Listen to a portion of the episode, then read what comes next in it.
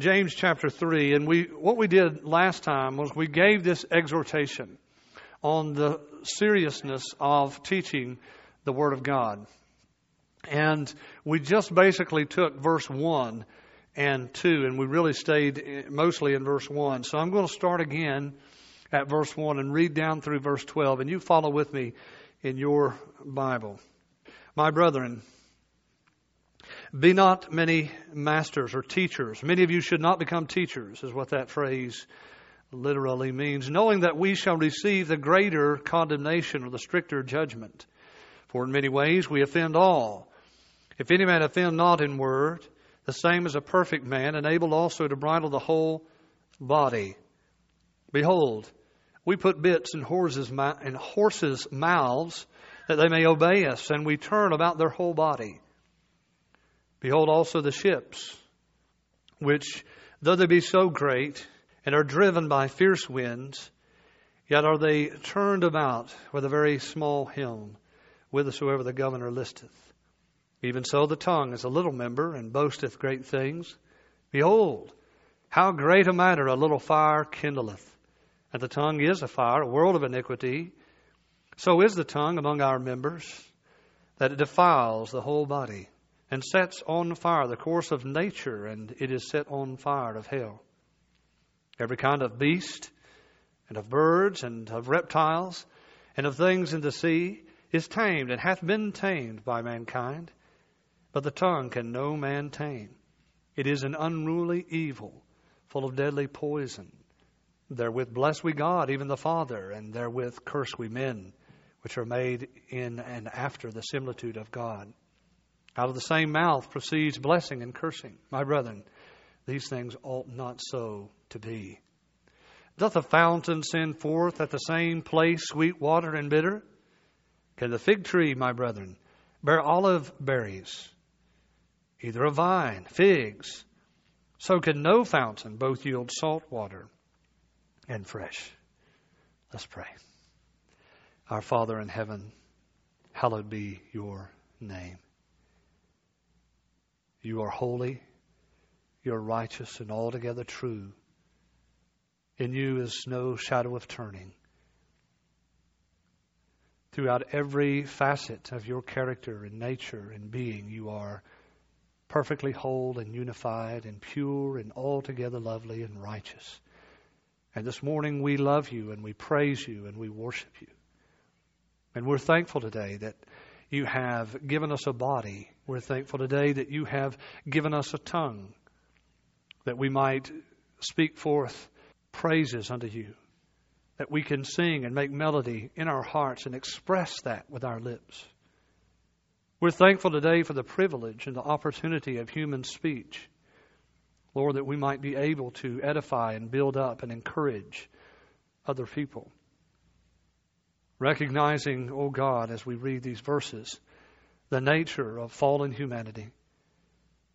And Lord, we pray that you'll forgive us for our evil and wicked and self centered use of our tongues. Help us on this day, Lord, to grow. Help us on this day to repent Help us today, O oh God, to plead with you more earnestly than we have before, that you would sanctify our tongues.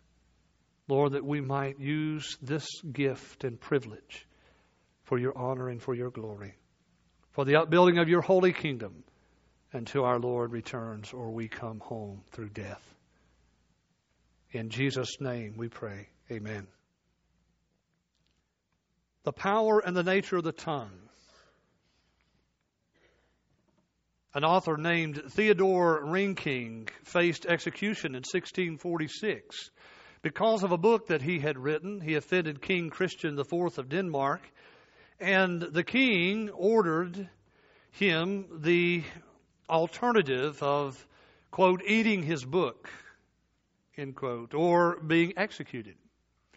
Reinking then tore the book into shreds, soaked it in soup, and started munching until the entire book was eaten. You and I this morning did not have quite that same opportunity. We are not so fortunate. For according to the Scriptures, our words, once spoken, are part of the eternal record. They will meet us at the judgment. And therefore, we can understand today that there are vast issues that hang upon the use of our tongues with our words. It was our Lord Jesus in Matthew 12, 36 and 37 that said, I tell you, on the day of judgment, people will give account for every careless word they speak. For by your words you will be justified, and by your words you will be condemned. And on that day we will not have an alternative, but we will stand there in the judgment and face as the King James puts it, every idle word. It's a very sobering thought, isn't it? when I think back across my short life, wow, that's a lot of words because I like to talk, as you know. And the Bible has, this is not a marginal issue in the Word of God, is it?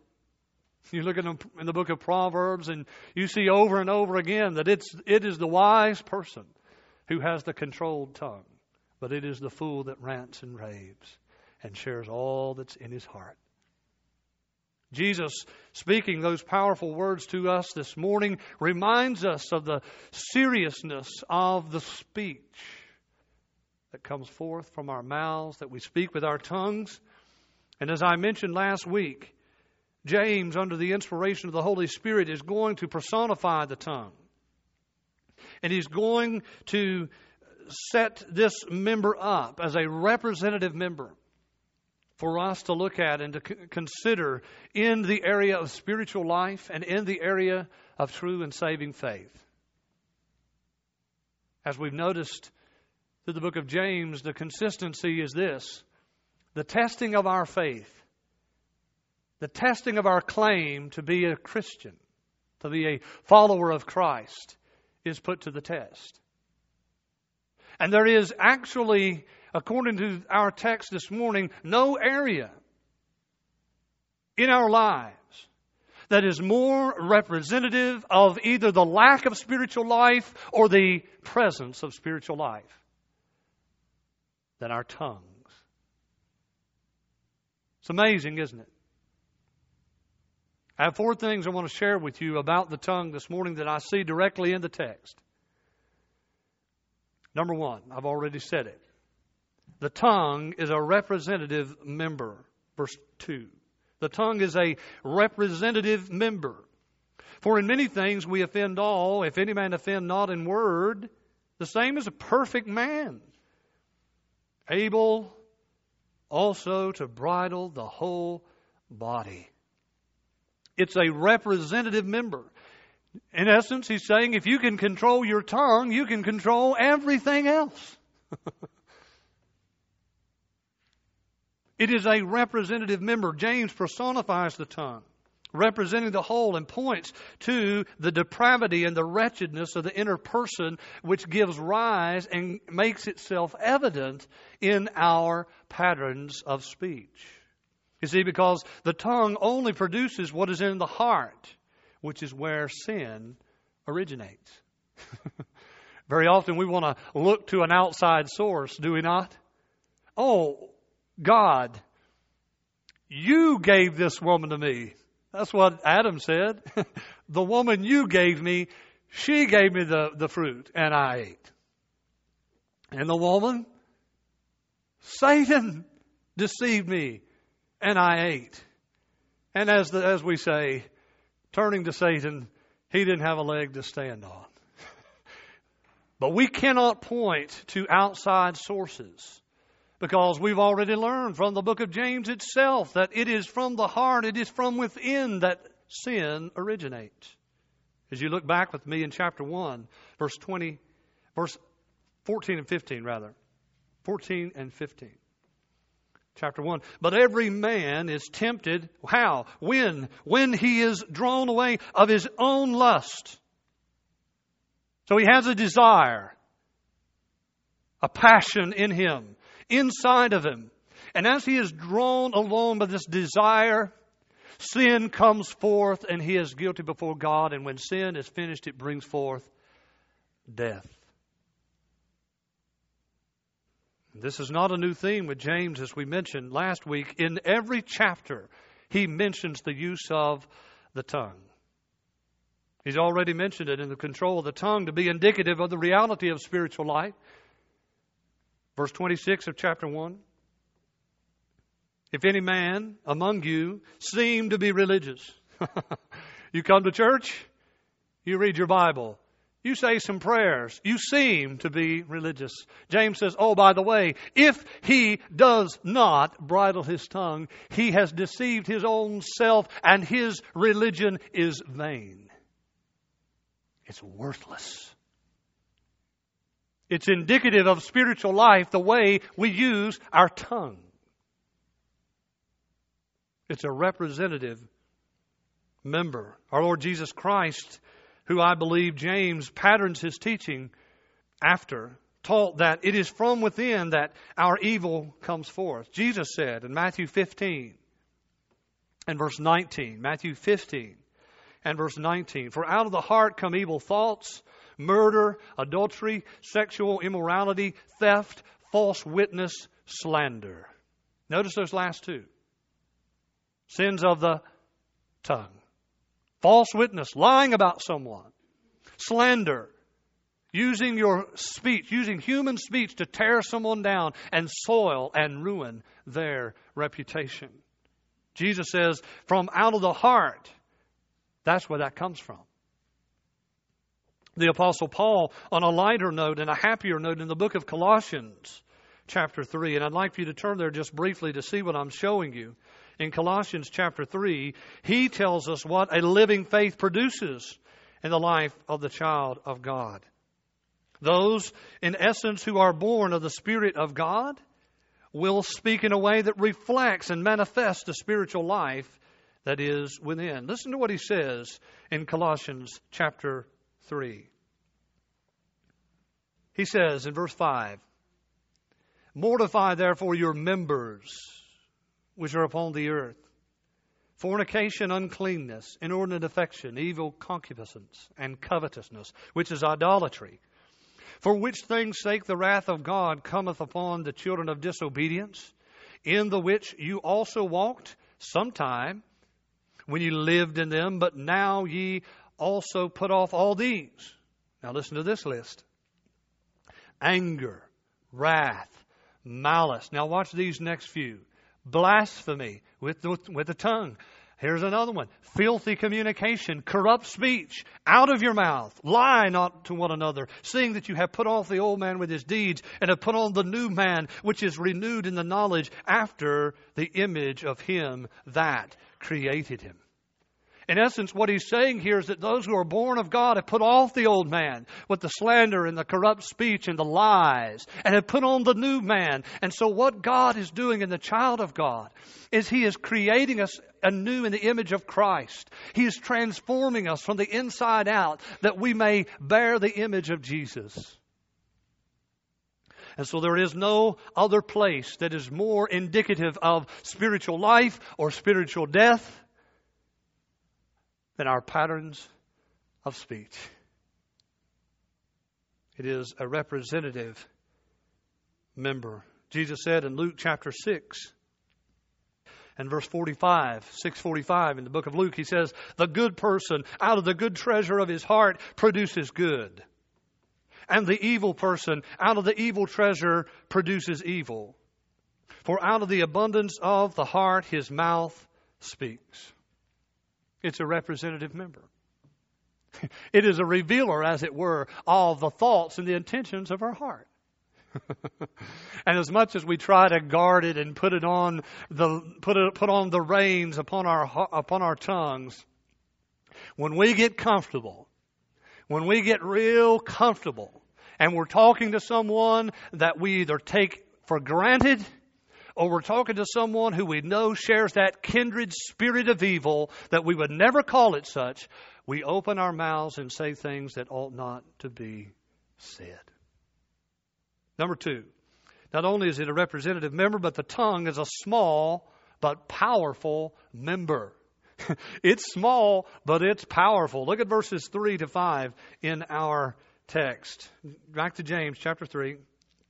I'm going to verse 3. Behold, we put bits in horses' mouths that they may obey us, and we turn about their whole body. And so, what James does is he gives us three examples of something that's small but has great effect. Something that's small but yet can affect a very large thing. The first one in verse 3 is the horse and the bridle, or the bit. Take a little bit, put it in the horse's mouth, the bridle. You can turn this beast. Now, if this horse wanted to go somewhere, had a mind to go somewhere, you couldn't stop him. and yet, he's been tamed. And so we can take this giant animal and with a little bit, turn him right where we want him to go. The second example that he gives us is in verse 4 the rudder of the ship. These great, vast ships are driven, he says, by these fierce winds. So you have strong winds, you have this huge ship, and yet under the water is a small, comparatively, a small rudder. And with that rudder, he's able to direct the course of this large ship. And the third example in verse 5 is the spark and the fire. It just takes a small, small spark to create a tremendous fire. And oh, how small but powerful the tongue is. Simply amazing to consider the effects of speech. I think about the, the ability of a poet who can take us with the, with the use of words and language and transport us into another realm. I think of the writing of C.S. Lewis and others who, by their words, are able to transport us into the world of imagination, able to move us emotionally. I think of political and military speeches that have gone down through the ages in a moment when great things have come from a great speech that has changed the very course of history as we know it. All by the use of the tongue. It is through the manner of speech that our Almighty God created the heavens and the earth. The Bible says that God spoke the worlds into existence. The power of speech, the power of just a little member that's in our bodies. And so the tongue can be used to affect good or bad. But in our text this morning, James focuses on the negative because it is this area of human depravity that is so clear to us all and so destructive. There is not a person in this room who cannot relate to this text. There's not a person in this room who cannot look back over your life and say, yes, it is so representative of the depravity of sin. The human condition that has fallen into the depths of our own egos, into the blackness of our own selves, we don't, we do not show that corruption from within in any place more pointedly than we do with our tongues.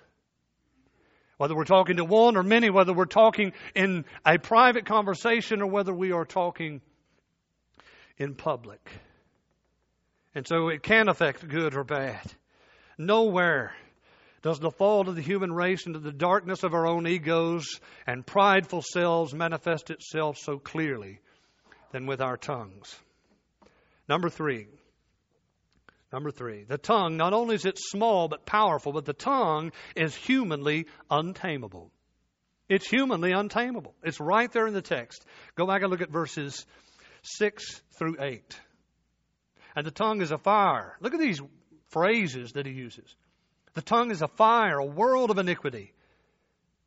So is the tongue among our members. There again, it's a representative member that it defiles the whole body and sets on fire the course of nature, and it is set on fire of hell.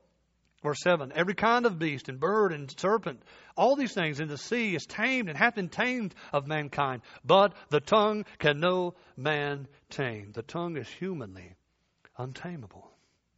You know why? We're impulsive people. I mean, we are so impulsive. If you get somebody in the heat of a moment, they'll say something without even thinking about it. And I, it's one of those things you ever been heard the phrase, I stuck my entire foot in my mouth. How can you do that? Because you spoke too rashly. Amen? And we do that. And I'll tell you who you do it to, to the most. This is going to hurt. This is going to hurt. I'll tell you who you do it to the most. The people that you love the most. The ones that you love the most, you take for granted the most, you feel the most comfortable with, and what's happening? The, the tongue is expressing what is in the heart. Now that hurts. That hurts for me to say it because I know it's true of me as well as you. What comes out of your mouth at that time is in you, my friend. It is the, it is the telltale sign of the sin and the remaining corruption that is inside of your heart. You say, oh no, I spoke rashly. Amen, you did. But in that rash moment, what came out, Jesus said, came out of the abundance of the heart. I've had people say things to me and then say, Well, I really didn't mean that. Yes, you did. There's a part of you that meant that because it came out of your mouth. That's what Jesus said. It is humanly untamable. It's destructive and it's uncontrollable. Let me just say a few things. The tongue is a fire. That little spark is able to set on course a world of iniquity and even the course of life, touching all the areas of life. In other words, it's like this there is not an area of life that is not perpetuated and propelled on by human speech. Think about it. Any evil in the world today is perpetuated and propagated and spread abroad through the tongue. I think about the things that people are teaching our children. I think about the things that people are learning and people are saying in the world, these lies that come out of the very pits of hell that many in the world are embracing. And that's exactly what James says. He said it's set on fire of hell, literally being inflamed by Gehenna, which is a word that refers to the valley of the sons of Hinnom that's just south of Jerusalem. And I'd love to talk more about that, but I'm going to move on. On October the 8th, 1871, about 8:30 in the evening, a lantern in Miss O'Leary's barn, presumably kicked over by her cow, ignited the Chicago fire. Before it could be contained, 17,500 buildings were destroyed, 300 people died, and 125,000 people became homeless by one little spark.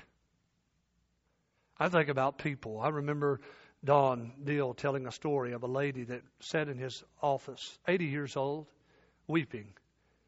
Because when she was growing up as a child, she was told that she would never amount to anything. And she said, and I never did.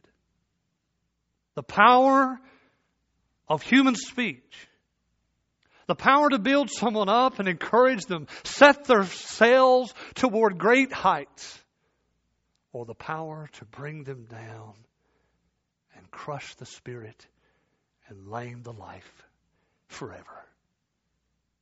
I think about how easy it is for one phone call to, to ruin an impeccable reputation. The power of this unruly, untamable tongue. He mentions set on fire of hell. Satan, after all, is called the father of lies by our Lord. John 8, 44. You are of your father the devil, and your will is to do your father's desires. He was a murderer from the beginning and does not stand in the truth because there is no truth in him. When he lies, he speaks out of his own character, for he is a liar and the father of lies. The book of Revelation, chapter 12 and verse 10, he is called the accuser of the brethren. So when you're standing and accusing a brother or sister in Christ, you're acting like Satan. You're doing the works of Satan.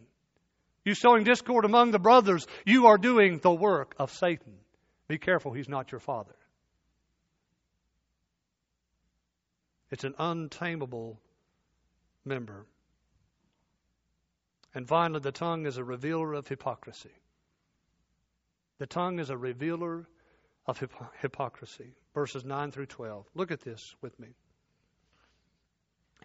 And I only need read the first verse to get my point. Verse 9. Therewith bless we God, even the Father, and therewith curse we men, which are made after the similitude of God or in the image of God. See the hypocrisy? we come in here and sing how much we love Jesus. We praise Him. We worship Him.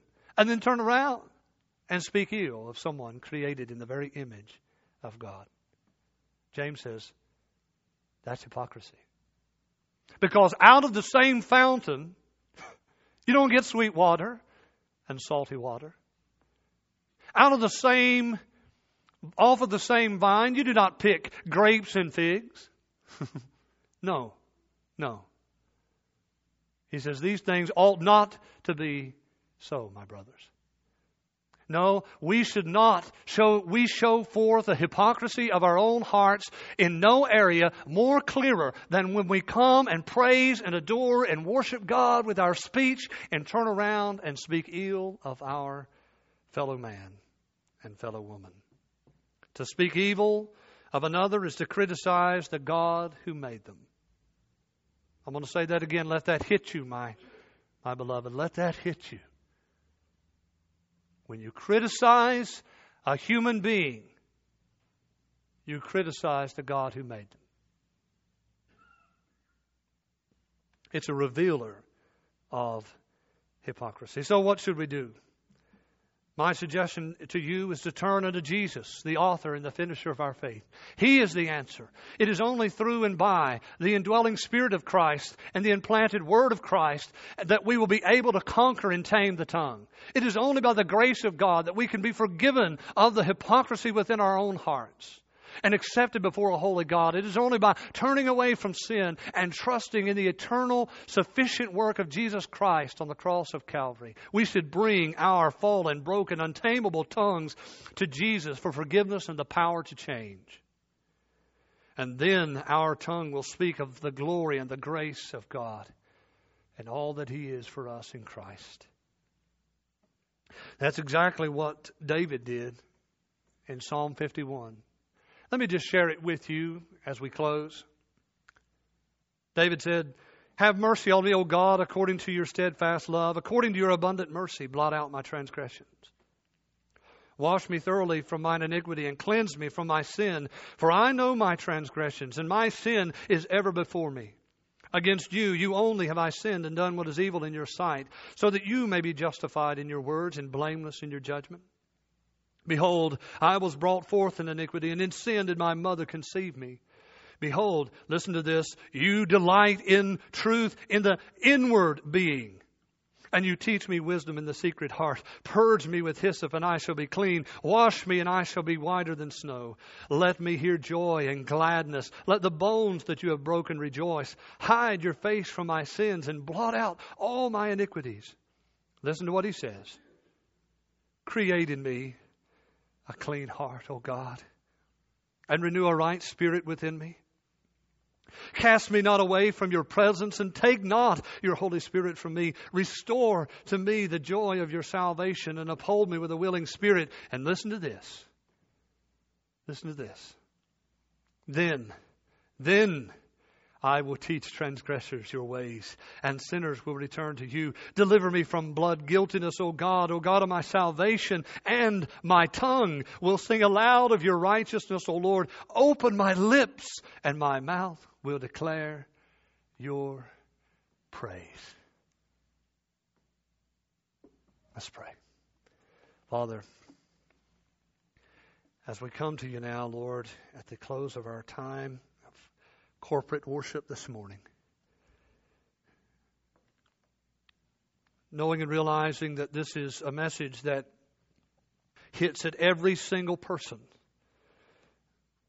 Because if we have the capacity to speak, oh, how our corruption manifests itself in that area of our life.